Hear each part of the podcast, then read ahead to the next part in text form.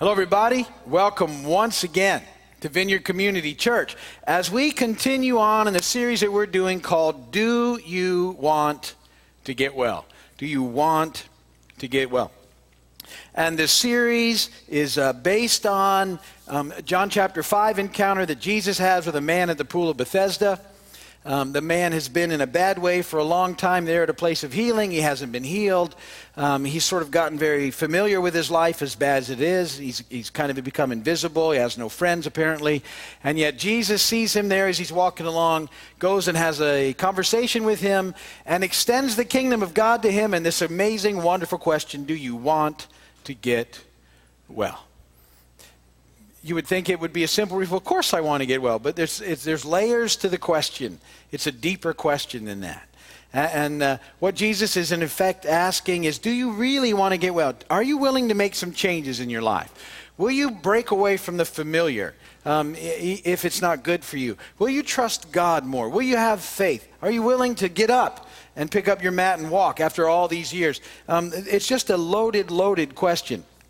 And I've said to you in our study that uh, I often think that this question um, is, is sort of where the battle in our lives lie, the real spiritual battle. Are we going to do it God's way or are we going to do it our way? Um, and when we go our way, by default, we're heading in the direction of our adversary because he wins by default. And so this is sort of the setup for our lives. Will we go and follow God, or do we want to kind of push through and keep trying to do it our way and settle for a counterfeit life, or do we want to have full and abundant life? And Jesus came, we talked about this in John 10. 10 that we might have full and abundant life and now and forever life. The enemy, in that same verse, we find out our enemy, he wants to steal that from us. That's what he's up to. That's all he's got left. He's been defeated at the cross. Um, Jesus is coming back to set everything right. We're in an in between time until that happens.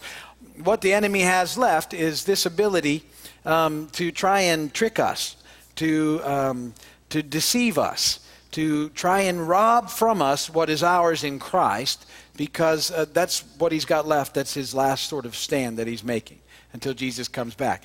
And unfortunately, he's very good at it. And, and uh, what I keep presenting to you is that um, it's very possible, if you would think about things, that, that he has been tricking you for some period of time uh, away from experiencing the life that God has for you. And he's subtle. And, and I said he's done it with, um, you know, we've looked at how we've, um, we often don't spend time in the Bible, and yet our culture is consumed with fear. We don't spend time in prayer the way we should. Our culture is consumed with worry. We don't spend time in worship because we're busy and distracted with other things, and we, we looked for weeks at that whole process. Last week, I introduced to you the, the idea that, um, the, uh, the, that God has this incredible love for us but the enemy tries to keep us from, from experiencing that love in life by uh, trapping us in our guilt and shame uh, and in our brokenness.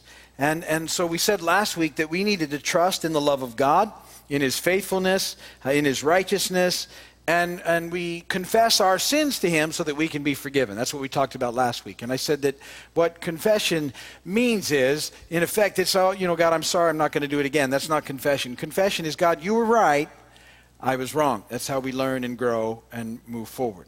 And that he forgives us and he loves us and he gives us a new start and, and all these wonderful things that happen. So, I want to talk more about this subject, but I want to introduce to you another dynamic in it um, in dealing with guilt and shame because it's, uh, it's one of those powerful weapons of the evil one. If, see, I, I, think by exposing what he's fighting with, you have a much better chance of, of standing in the truth. So, you know, we're exposing that he uses fear, that he uses worry, that he uses distraction, he uses guilt, he uses shame. These are the tricks that the enemy keeps up his sleeve that he rolls out all the time. And if you get honest with yourself and look at your lives, you can see how those things are hitting you all the time. It's a constant bombardment of, of these areas in our life. We're afraid of things, we're worried about things which are different. We're, we're distracted, so busy running around trying to make it all work that we, we lose sight of everything that matters. And now the, he puts these other components in there wherever he can guilt and shame. If I can make you, if he can make you feel guilty, and if he can make you feel ashamed, then we stay away from. We feel like we can't get near God, and and it starts to impact our very life. So, I want to talk about today, in, in thinking about guilt and shame, the importance of having some people in our lives that we can be completely honest with. And we're going to take some time to talk about that today. But before we do, you know, I like to change things a little bit and, and uh, from moving from the intro into the sermon. And uh, so I usually try and find some bad jokes. And we were flying home yesterday, and the plane was late. And I was, I was talking to my wife. I said, I don't really have anything for tomorrow. And uh, I started getting silly. And, and, and I, I said, I think I'll go with the, what do you call, uh, um, what, do you, what, is, what do you call an alligator um, that's, that's um, in a vest? And, and she goes, what? And I said, an investigator. And she said, "That's too stupid. You can't. You can't." So I said, "Well, uh, I said, okay. Well, what do you what do you call a, a, a bird? Um, why did the bird go to see the doctor?" She goes, "Why?" And I said, "For treatment." And that was so stupid. She started to laugh, but I didn't keep that. So so I'm not going to do those. So what I got are. I'm just telling you what happened some puns, because I like puns, you know, and we, we did a few things uh, a few weeks ago about the English language. So just a few quick ones. And, and uh, um, you know, like jokes, jokes about German sausage are the worst. No? I know this guy that's addicted to brake fluid, but he says he can stop at any time. I'm reading a book about anti gravity. I can't put it down. Wow, I thought that was better than that. I only got two left. You say, Amen. Police were called to a daycare where a three year old was resisting arrest. All right, another police joke. Last one. All the toilets in New York's police stations have been stolen. Police have nothing to go on. Uh, now, that was my big closer. I thought that was. Police have nothing to go on? Nothing? Wow. you can't tell on the video, but they're roaring here. Ephesians. Our scripture reading is in Ephesians chapter 2, verses 1 through 10. As for you, you were dead in your transgressions and sins in which you used to live when you followed the ways of this world and of the ruler of the kingdom of the air, the Spirit who is now at work in those who are disobedient. All of us also lived among them at one time, gratifying the cravings of our sinful nature and following its desires and thoughts. Like the rest, we're by nature objects of wrath. But because of his great love for us, God, who is rich in mercy, made us alive with Christ even when we were dead in transgressions. It's by grace you've been saved. And God raised us up with Christ and seated us with him in the heavenly realms in Christ Jesus, in order that in the coming ages he might show the incomparable riches of his grace expressed in his kindness to us in Christ Jesus. For it is by grace you have been saved through faith, and this not from yourselves, it is the gift of God, not by works, so that no one can boast. For we are God's workmanship, created in Christ Jesus to do good works, which God prepared in advance for us to do. And blessed be the word of the Lord. So, we're all broken. We've all messed up. We, we make bad choices. We talked about this last week. We have to know that we have a God who forgives us, so we'll go run into Him uh, when we do mess up. But there's another aspect that I want to bring into this, uh, this idea um, today. So the first point is this that we need to bring our brokenness into the light. We need to bring our brokenness into the light. James 5:16 says therefore confess your sins to each other and pray for each other so that you may be healed. The prayer of a righteous man is powerful and effective. See, here's the deal. We talked about this last week. If you want to be forgiven, you confess it to God. That's absolutely a how it works. You confess it to God. But if this is an area that you really want to get on with in life and get over and get some healing in, then, then often, if not always, we, we need to tell somebody else. And people get really stuck there. But see, the reality is that you're only as sick as your secrets. You're only as sick as your secrets. And everything that we try and hide in the darkness is fair game for the enemy to use against us. But once our mess is in the light, even though it might be embarrassing for us, the power it had over us is gone. See, the, the thief, the evil one, he, he doesn't want you to experience the full and abundant life that Jesus came to give us. He wants to steal it away and keep us from the life that we have in Christ. And so, one of the things that he wants to do is keep you focused on the old and dead way that we've sort of been living in. And he wants to keep your mess in the darkness where he can use it against you. That's part of his plan. He wants to keep it stuck there in the darkness. And yet we have this guilt and shame that gets all over us and we you know we start thinking, you know, we're the only ones that struggle with this issue and and and these, this thing will just keep laying there and and sort of hammering on us. And yet God wants you to be free from it. And so when you go to God with it and you ask for forgiveness, you're forgiven. What that verse in James talks about is there's something so powerful in being able to to get that whatever that horrible thing that's that you're ashamed of and and there's all, and get it up into the light. Now, I don't mean when I say that that you need to tell everybody that stuff. It's not healthy and it's not good for you, and you don't know what people would do with that information, and none of that's good. So that's don't hear me saying that that I'm expecting you to stand up and announce, you know, this is. Uh, um, I'm not. That would be wrong. What I'm saying is that everybody needs to have at least one person and hopefully two or three people that you're close enough with that you can talk about whatever's going on and, and that you can bring whatever that that those areas that feel so broken that you don't want anybody to know that you can bring that stuff up uh, to them and that you know when you do that they're going to pray for you they're not going to be shocked by what you have to say um, and and they're certainly not going to tell anybody else that you don't want to know so they have to be safe people but, but there's something so powerful in getting that deep, dark stuff up into the light. Because what happens is, once it's in the light, the enemy can't use it anymore. He just can't use it.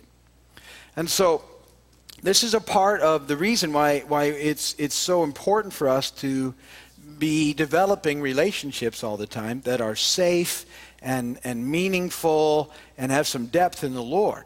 And that we have some people in our lives who, who we absolutely can trust with some of this, this mess so that it can't continue to be used against us. So, so let me encourage you this way. If you, um, if you don't have some people like that in your life, you need to cultivate them into your life. Some people will say to me, Well, how do you get to meet some of these people that I'm talking about? The only thing I can really suggest is to be one of those people that's safe, that doesn't gossip, that won't use stuff, that if somebody tells you something, you don't go, because you, you want to avoid that when someone tells you something really deep and dark, okay? Let me just put that right up front. If someone tells you something, please don't let your first reaction be go, because that, that would make it worse, all right? You just take it in, you know everybody's broken, and you get moving into the situation. But you need to have someone that, that you can start moving through some of this stuff with. And so let me encourage you to, to um, begin to look for those people in your life. But, but you know, make sure they're safe first. That's, that's, that's very reasonable, okay? You, you, you, again, you know, we don't want it to, what steps we're taking to get healed to be used against us somehow. So, um,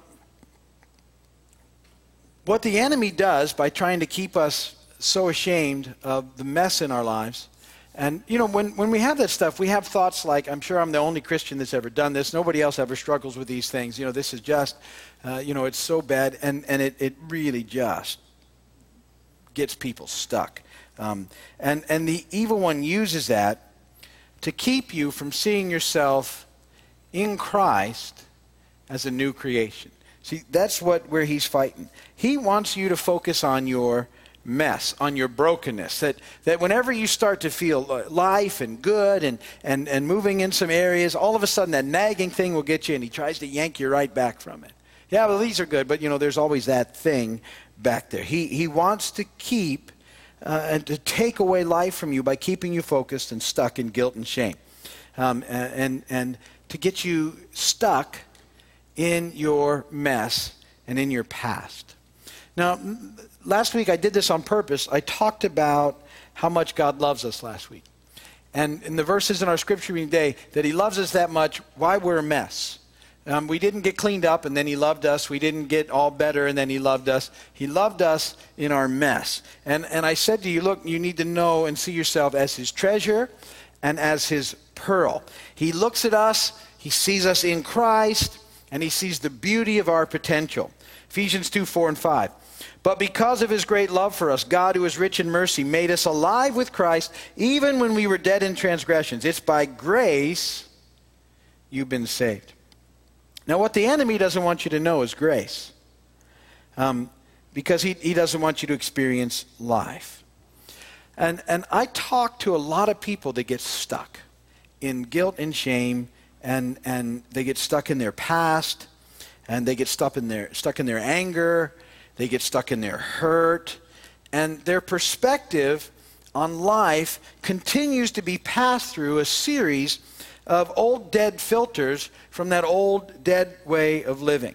And, and the thing is that people that are stuck in all those places, and particularly when they're stuck in yesterday, stuck in all the bad things they've done and all the bad things that have happened to them, don't really get a chance to experience life. And yet the reality is you can't change yesterday. You just can't change yesterday. Uh, I, I can look back on my life and, and I could start writing a list of all the things that I wish I hadn't done and and um, it would probably take me forever to finish the list because there's just there's a multitude of things I wish I hadn't done. But that that doesn't help me any. Um, the only thing that that yesterday can help me with, the mistakes that I made can help me with, is maybe hopefully they teach me a little bit about how to do things differently today. But but I can't go rehearse them better. I can't figure out what I would do differently now, uh, you know, other than helping me forward. But in the back, I can't go and daydream about what would be different or what would be changed if I didn't do that or, or any of those things. I can't, I can't find life there. But uh, if you get stuck trying to do that, you're not living. Listen, the Apostle Paul says this in Philippians 3:12 through 14. And you got to know the Apostle Paul um, was a was a broken mess coming into this thing. God used him mightily, but Paul had some, you know, um, some stuff that weighed on him in his uh, because before he came to New Christ, he was he was persecuting, actively hunting down the church from house to house, dragging them out, having them arrested. Um, some of them were, were killed. They were beaten. He was there at the stoning of Stephen, who was, a, by all accounts, a fascinating guy. I've just reading Acts 7 today. And, and there you got Paul, Saul, um, just, you know, right on top of that whole mess, standing right there. Paul's got all this stuff on him as he moves into the ministry and, and other things that, you know, we're account of. But he, he says in Philippians 3 12 through 14, Not that I've already obtained all this or have already been made perfect, but I press on to take hold of that for which Christ Jesus took hold of me. Brothers, I do not consider myself yet to have taken hold of it, but one thing I do. Forgetting what is behind and straining towards what is ahead, I press on toward the goal to win the prize for which God has called me heavenward in Christ Jesus. What Paul is saying is this I'm not perfect, but I'm not going to live in what's behind. I'm going to press on to what God has called me to in Christ. My perspective is not behind, my perspective for life is in Christ. Second point in Christ, I'm made new. In Christ, I'm made new. 2 Corinthians 5:17. Therefore, if anyone is in Christ, he is a new creation. The old is gone, the new has come in Christ. The new has come. Well, you say, well, I don't feel like the new has come. The new has come in Christ. Are you perfect yet? No. Do you still mess up? Absolutely. What do you do when you mess up? Turn, run back to God, tell Him you're sorry. Knowing that He loves you, that He sees your potential. Do you take that for granted? Absolutely not. Do you want to just keep doing the mess? No. What do you want to do? You want to live for Him. But we're still dealing with issues. We're still broken. And yet we, we need to understand that, that everybody's broken and that we don't need to get stuck in guilt and shame, that no one has arrived yet. Even the Apostle Paul, when he wrote that 30 years a Christian, said, Not that I've already obtained all this. There's a guy who had planted churches all over the known world at that point, had been used by God mightily for all sorts of things. I love that. Don't you love that he, isn't it freeing that he said that? Don't you think that's, to me, that's like the most amazing thing. Paul says, I haven't got it all figured out yet. Paul, you've been doing it a long time. I have. God's used you mightily. He has. I'm still got some issues. I'm still a mess, and I'm not afraid to, I don't have to hide them. I'm so glad Paul didn't stand up there and say, I'm perfect now. I got it all figured out. Paul had some people that he talked to, including us. So I haven't got it all figured out yet. But I'm going to keep my eyes on him because I'm new in Christ. Jesus is in the new business. Revelation 21 5. He who was seated on the throne said, I am making everything new. Everything's one of my favorite words. You know what everything means? All, everything. It's good stuff. I'm making everything new. And he said, Write this down, for these words are trustworthy and true. Write it down. This is such, you need to know this. I'm making everything new, including you. He sees us in Christ. I love that. I love that. New mercies, new days, new starts, new life, new today, new day. I wake up and I get, you know, I've heard me say it again, a cosmic do over every day. I get them throughout the day. I love the fact that God's in the new business. He's making everything new, including me. And He already sees me in Christ as a new creation.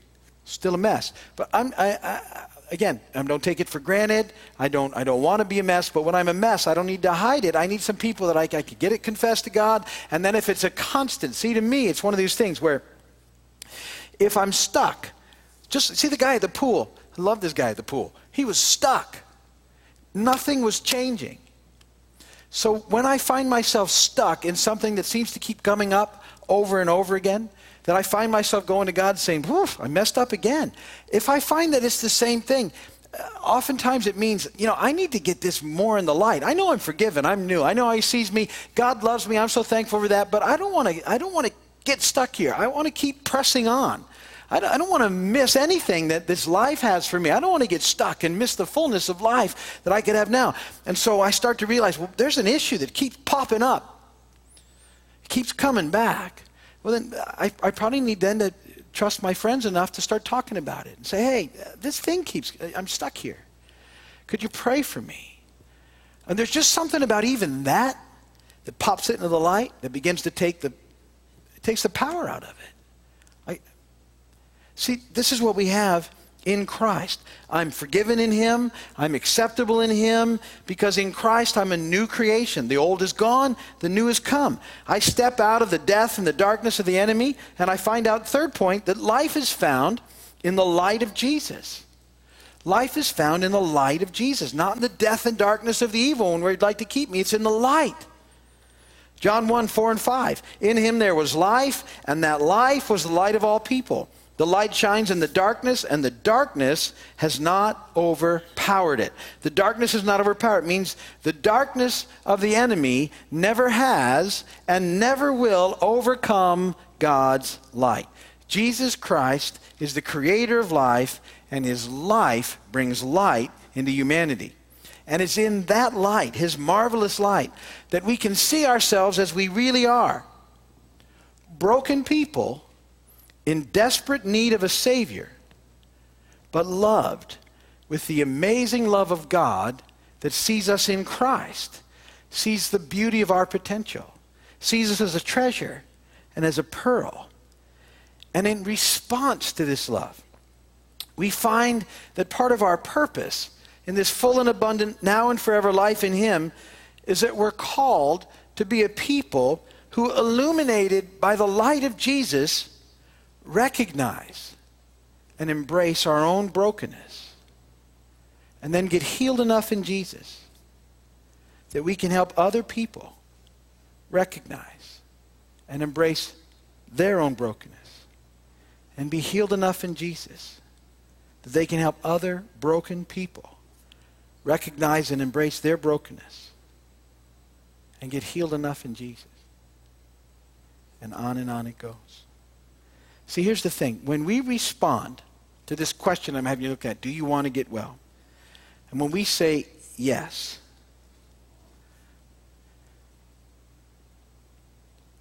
see, then what happens is, is we can go from there. understanding His grace, His mercy, His love, understanding the, the tricks that the evil one would use, and, and engaging fully in this battle of do you want to get well? And that as we do, um, and we experience what He's doing in us in the process, then we can go to other people and in and for Jesus extend to them the gospel of the kingdom with the same question Do you want to get well? Do you? I, I can get you pointed in the right direction. Jesus wants you to have full and abundant life. He loves you. I know you're a mess. I'm a mess too. But there's hope. There's grace. And Jesus is in the new business. And he'll make you new. I love that about Jesus. I, I, don't, I don't know how else to tell you how desperately I need to be new all the time. But I am, and that's how he sees me. And there's something so amazing in that, so powerful in that. And that's where he gives us life. So, you know, let me encourage you again to